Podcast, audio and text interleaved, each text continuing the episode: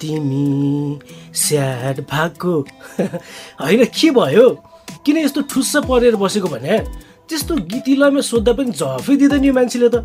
खै के भन्ने सबिन? यसपालि दसैँमा घर जाउँ कि भनेको? हेर न गाडीको भाडा बढेर गर्नु गर्यो नि। एकैचोटि बिस प्रतिशत भन्दा बढी बढेको छ। अनि यसरी त खै के गर्ने गर्ने भयो? दिक्क लाग्यो कि मलाई त। यो भाडा दर बढेर त तिमी मात्र होइन के माया? तिमी जस्तै हाम्रा कति जिग्रीहरू यस्तै चिन्तामा छन् होला। त्यसमाथि कोरोनाको लकडाउनले गर्दा धेरैको कामसाम पनि छैन। अनि अरू सामान्य खर्च नै जुटाउन गाह्रो परिरहेको बेला त्यस्तो महँगो भाडा तिरेर दसैँमा घर कसरी जाने भन त? कम्तीमा यो चाडबाडको मौकामा सरकारले गाडी भाडामा सहुलियत गरिदिएको भए सबैलाई सहज हुने थियो नि है। सहुलियत दिने रे। दिन्छ सहुलियत। यातायात व्यवसायहरूले त झन् यो भाडा दर कम भयो अझ बढाउनु पर्छ भनेर भनिराखेका छन् भन्ने समाचारहरू पो सुनेको छु मैले त। कस्तो होला कि? व्यापार पैसा नाफा मात्रै सोचेर हुँदैन नि। यस्तो सबैले प्रयोग गर्ने सार्वजनिक यातायातहरूमा त सबैको पहुँच हुने गरी पो भाडा दर राख्नु पर्थ्यो त। त्यही राख्नु पर्यो त भनिरहेको छु नि म। यस्तो कुरामा त सरकारले नै निर्धारण गर्ने हो नि। गर्नुपर्ने त सरकारले नै हो। तर तिमी हामी जस्तो सबैले आफ्नो घरमा बसेर सरकारले गर्नु पर्यो भनेर पनि त पुगेन नि। सरकारले आफै बुझेर ठिक भाडा दर निर्धारण गरेको छैन भने हामीले पनि त यातायात व्यवस्थापन विभागमा गएर उजुरी गर्ने हो कि? उजुरी गर्ने भनेको त उस्तै हो। बरु अरूले भन्दा पहिला आफूलाई पहिला टिकट मिलाउनु पर्यो भन्नेमा पहिले ध्यान जान्छ क्या हाम्रो त। अनि कसरी समस्या समाधान हुन्छ भनेर आशा गर्ने त? होइन म त कुरा उठाउँछु बुझ्यौ।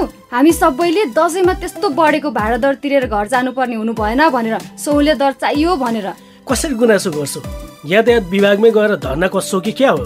कि भोक हडतालै गर्ने हो? तिमी जस्तै मान्छेले गर्दा हो कि? आफू पनि केही नगर्ने अरू गर्न खोज्नेलाई पनि हतोत्साहित बनाउने। ल मैले कहाँ त्यस्तो भनेको? म के गर्छु थाहा छ? त्यो यातायात व्यवस्थापन विभागको वेबसाइटमा गएर उजुरी गर्ने गुनासो गर्ने ठाउँमा गएर आफ्नो कम्प्लेन लेख्छु। आखिर मेरो कुरा त्यहाँसम्म त पुग्छ?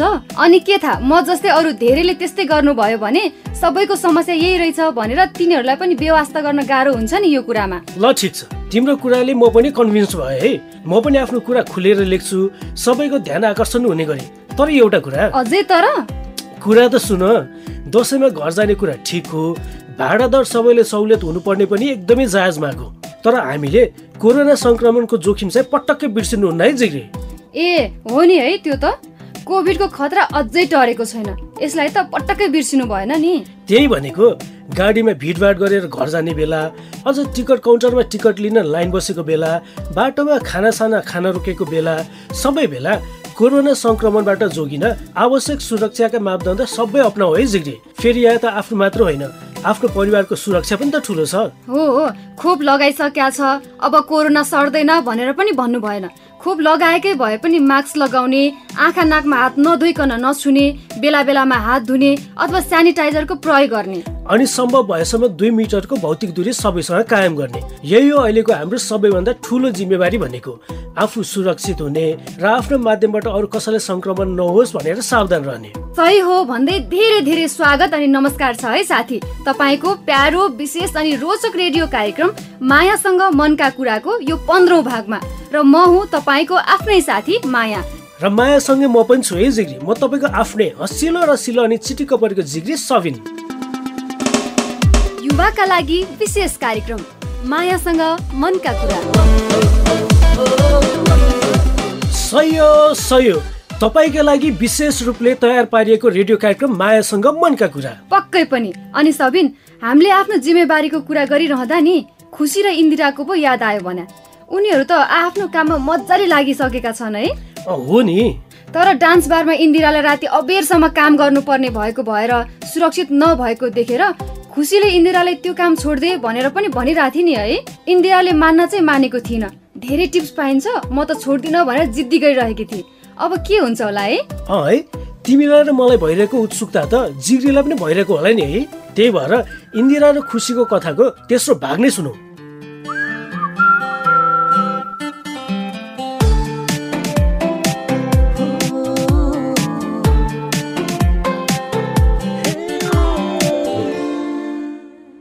ल गएँ आस्था बहिनी। हस् दिदी। यो खुसीले थ्रेडिङ असाध्यै राम्रो गर्छिन्। कहाँ पाउनुभयो यस्तो सिपालु मान्छे? हो नि दिदी। खुसी साह्रै लक्षिनकी छे। उसले काम गर्न थालेदेखि मेरो पार्लरमा भिड पनि लागेको छ। अँ कस्तो भिड हुन थालेछ आजभोलि त। मेरो पनि तिनजना पछि पालो आयो। ल गएँ है खुसी बहिनी हस् दिदी फेरि फेरि पनि आउँदै गर्नु होला नि। ल ल। आस्था दिदी फेसियल क्रिम त आजलाई मात्र पुग्छ होला। ए हो? अँ, म भोलि आउँदा होलसेलबाट ल्याउँला। अनि खुसी? तिमी आएको जम्मा तिन महिना भएको छौ। यो तिन महिनामा तिमीले यति राम्रो काम गर्न जानिसक्यौ कि के भन्नु? अह, यो सबै तपाईँले सिकाएर त हो नि दिदी। नत्र त कहाँ सक्थे र त्यो त सिक्ने मान्छेमा पनि भर पर्छ क्या खुसी। त्यही भएर यो महिनादेखि अब तिम्रो तलब पन्ध्र हजार। हो दिदी। ए ए हस् हस्। म अस्तिदेखि भन्न खोज्दै थिएँ। अनि साँच्ची दिदी आज साँझ हाम्रो कोठामा सबैजना भेला भएर मोमो खाने नि है। हुन्छ हुन्छ भइहाल्छ नि। अनि दिदी कृपा र रेखा म्यामलाई नि बोलाउँ न है। मलाई कस्तो माया गर्नुहुन्छ। मेरा ती दुईटी साथीहरू तिमी भनेपछि भुत्तुक्क भइहाल्छन्। तिमीले बोलाएपछि आइहाल्छन् नि। बरु तिम्रो स्पेसल मान्छे कोही छ कि छैन? छ भने बोलाऊ है। हामीले पनि चिन्नु पर्यो नि। दिदी पनि।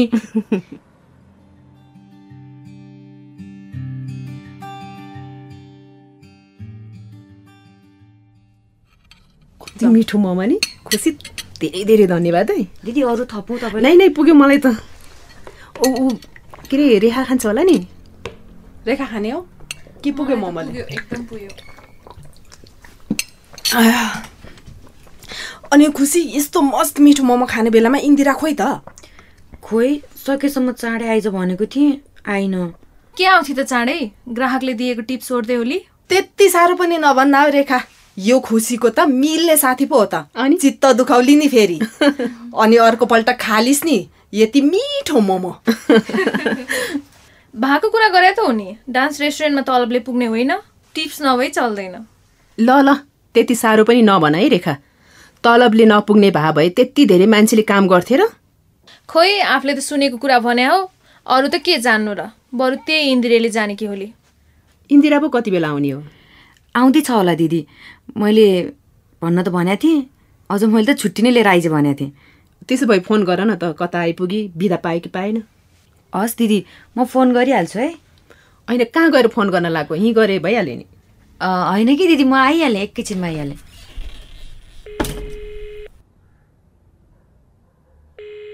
हेलो। इन्दिरा त कहाँ आइपुगिस् भन् त? यहाँ दिदीहरू पर्खिरहनु भएको छ तँलाई। ए म आउँदिनँ कि तेरो दिदीहरूसँग तै बस यहाँ म गेस्टसँग सुराक त्यस्तो नभन्न एकैछिन भए पनि आइज न के? कृपा र रेखा दिदी पनि छन् के? म भ्याउँदिनँ भने क्या सुनिनस् तैँले बुझ्दिनस् त। प्लिज इन्दिरा मैले तँलाई झन् हिज्जे भनेको होइन। आइज न बरु एकछिन बसेर फेरि जालिस् क्या। ए के किसकिस गरेर कुरा बुझ्न। म यहाँ मेरो गेस्टसँग छु कि? फोन राख्नु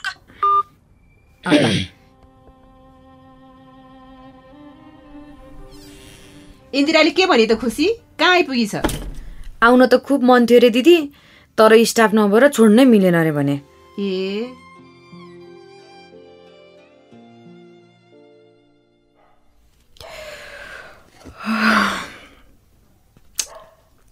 रातको एक बजिसकेछ। कहाँ चाहिँ गयो होला त यो इन्दिरा? अय्या टाढ पनि कति दुखेको हो।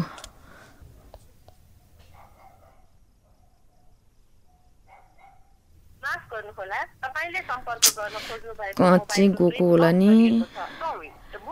dialed is switched off.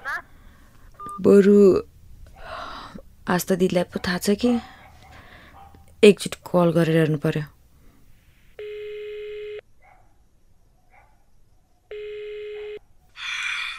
Hello? खुसी? के भयो? दिदी त्यसलाई के भयो होला किन कसलाई के भयो र खुसी दिदी इन्दिरा अहिलेसम्म घर आएकी छैन। फोन उठाइन मोबाइल पनि स्विच अफ छ। कहाँ गयो होली दिदी मलाई त असाध्यै पिर लाग्यो। रेस्टुरेन्टमा काम गर्ने कोही साथी छ भने त्यसलाई फोन गरेर सोध न त।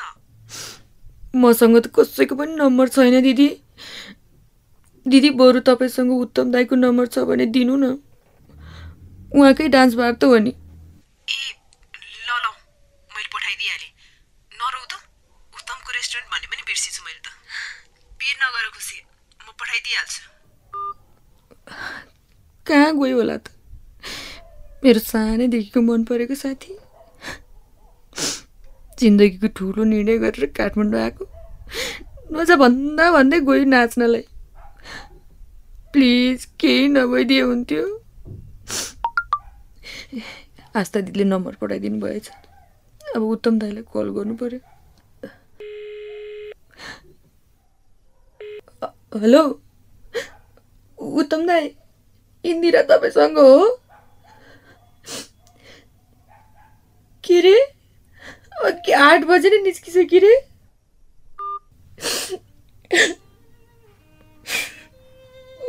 कहाँ चाहिँ गयो होला त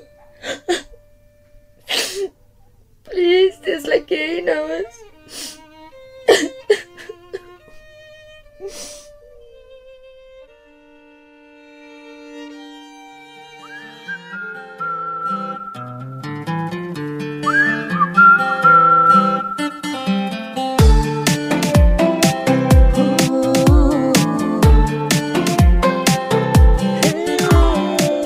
ओहो माया।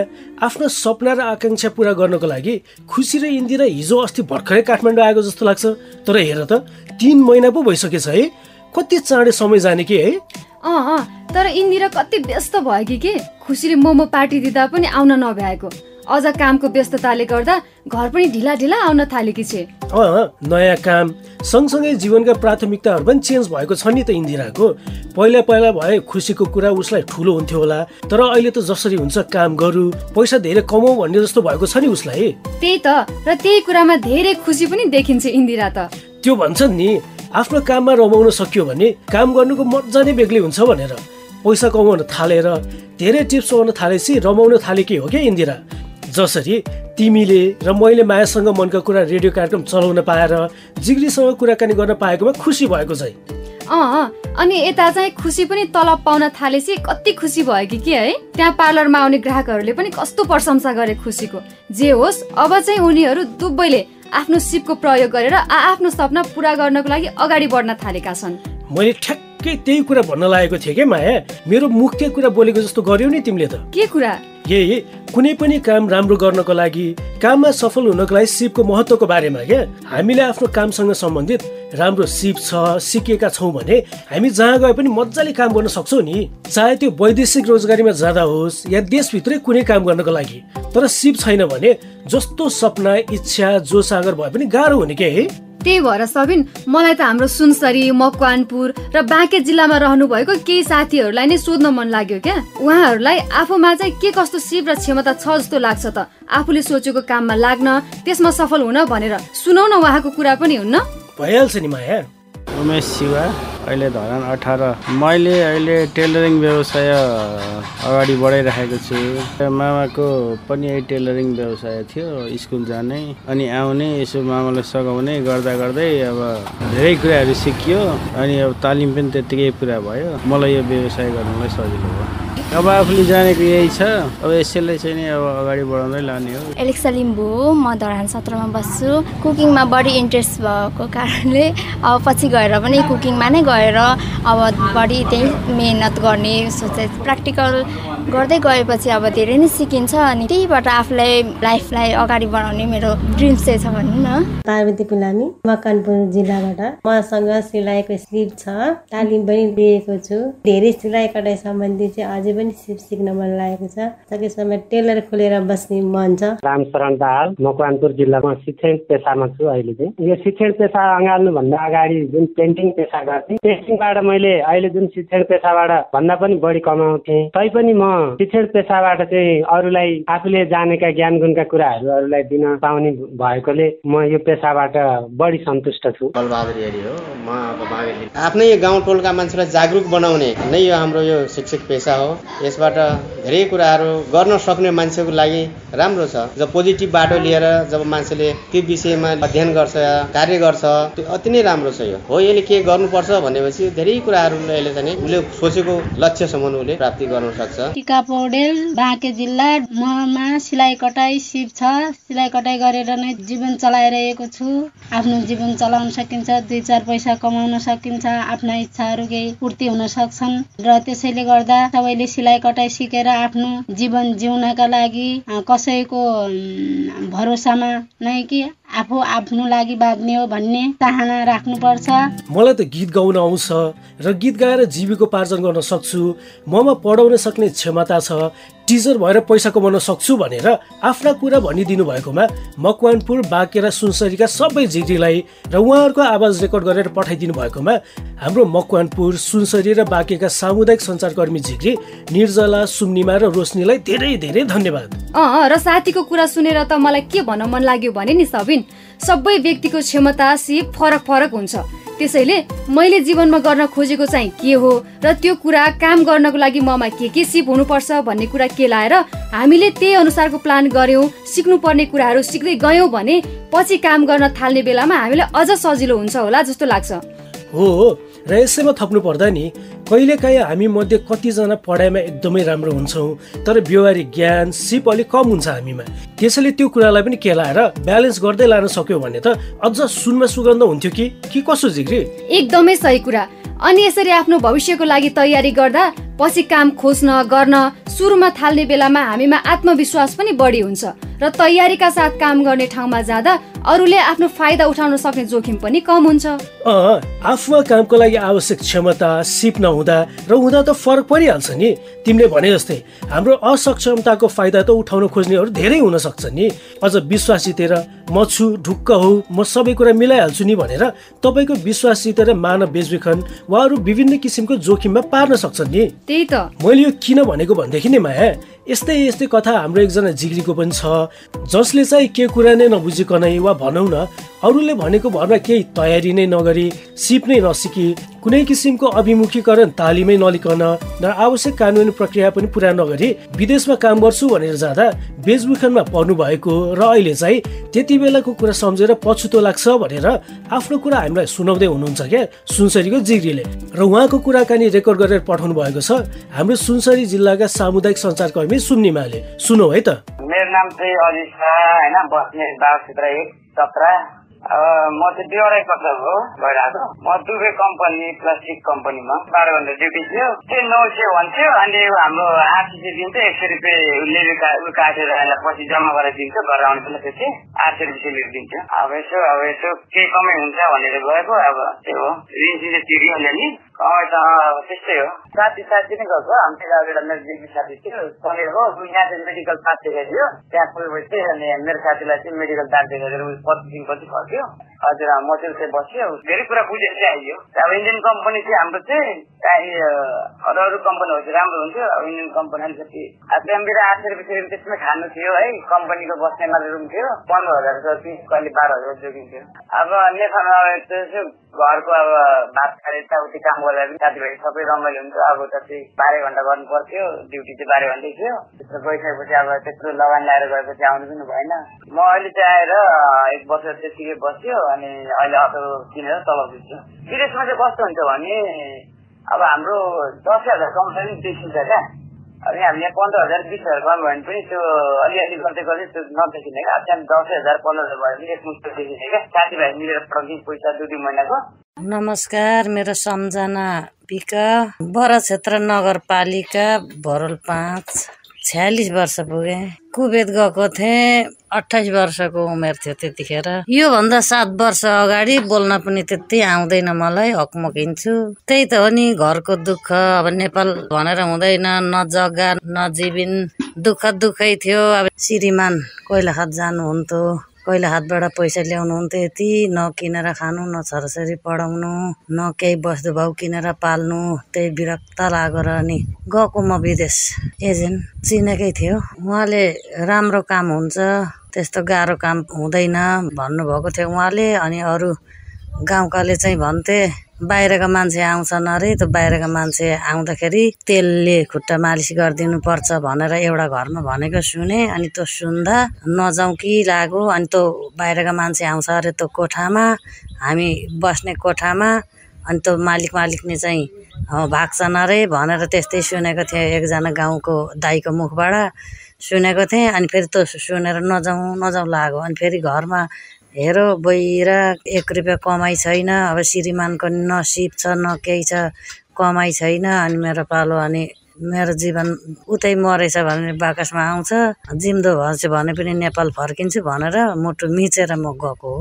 पैँतिस हजार तिरेँ। त्यही सरसफाइ भनेको थियो एजेन्टले चाहिँ। तर सरसफाइ त होइन चार तले घर छ भने पनि एउटै मान्छेले काम गर्नुपर्ने रहेछ। एक तल भए पनि एउटै मान्छेले भात तरकारी लुगा धुनु सफा गर्नु केटाकेटीलाई स्कुल पठाउनु पुर्याउनु गाह्रो भनेको काम भन्दा बढी गर्नु पर्यो। त्यसमा अब बाह्र तेह्रजनाको कपडा धुनु पर्यो। त्यहाँबाट त्यो मान्छे अनुसारको कोठामा कोठा सफा गर्नु पर्यो लुगा पट्याउनु पर्यो भात तरकारी गर्नु पर्यो स्कुल पुर्याउनु पर्यो केटाकेटी एकैछिन बस्न नपाइने। तलब निकै हुन्छ भनेको थियो तर पैँतिस डिनर दिन्थ्यो नेपालको नौ हजार हुन्थ्यो। त्यसमा चाहिँ बिहान छ बजेदेखि उठ्यो बेलुका एघार बजीसम्म काम गर्थेँ। छुट्टी मिल्दैन थियो। मैले त कुरा त केही पनि बुझिनँ।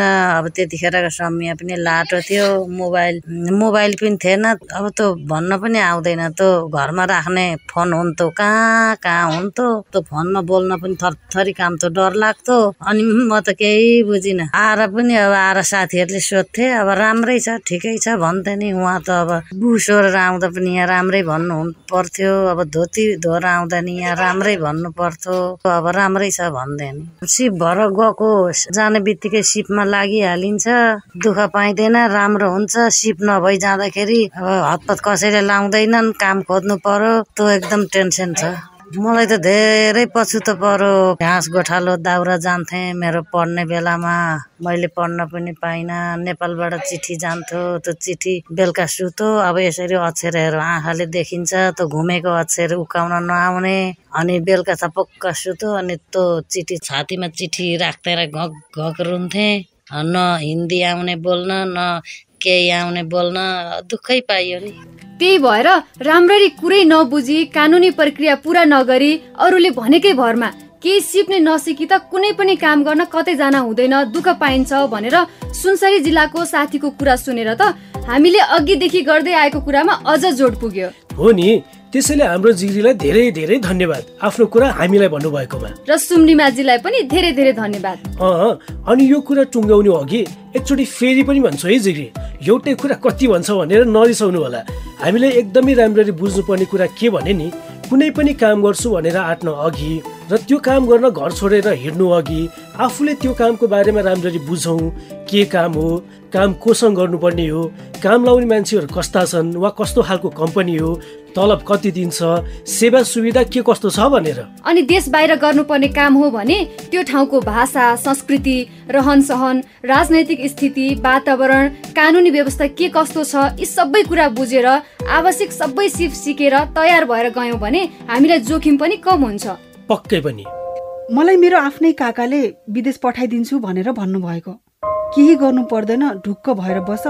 तर पैसा चाहिँ भनेको बेला दिनुपर्छ भनेर भन्नुभएको छ। के केही कुरा नै नगरिकनै यत्तिकै कुराको भरमा वैदेशिक रोजगारमा जान मिल्छ र? मैले श्रम स्वीकृति लिए विदेशमा गर्ने कामको बारेमा तालिम पनि लिइसकेको छु। के अब म विदेश जान तयार छु त? मैले काम गर्ने ठाउँमा त भनेको जस्तो काम गर्न नै पाएको छुइनँ। न नै भनेको जस्तो तलब र सेवा सुविधा नै पाएको छु। के म मानव बेचबिखनमा परेको त होइन? हो यस्तै यस्तै दुविधा समस्या वा मनमा जिज्ञासा आइरहेको छ भने चिन्ता नलिनुहोस्। हामी छौँ नि हामीलाई पठाउनुहोस्। युवाका लागि विशेष कार्यक्रम मायासँग मनका कुरा। साथी तपाईँ अहिले सुन्दै हुनुहुन्छ।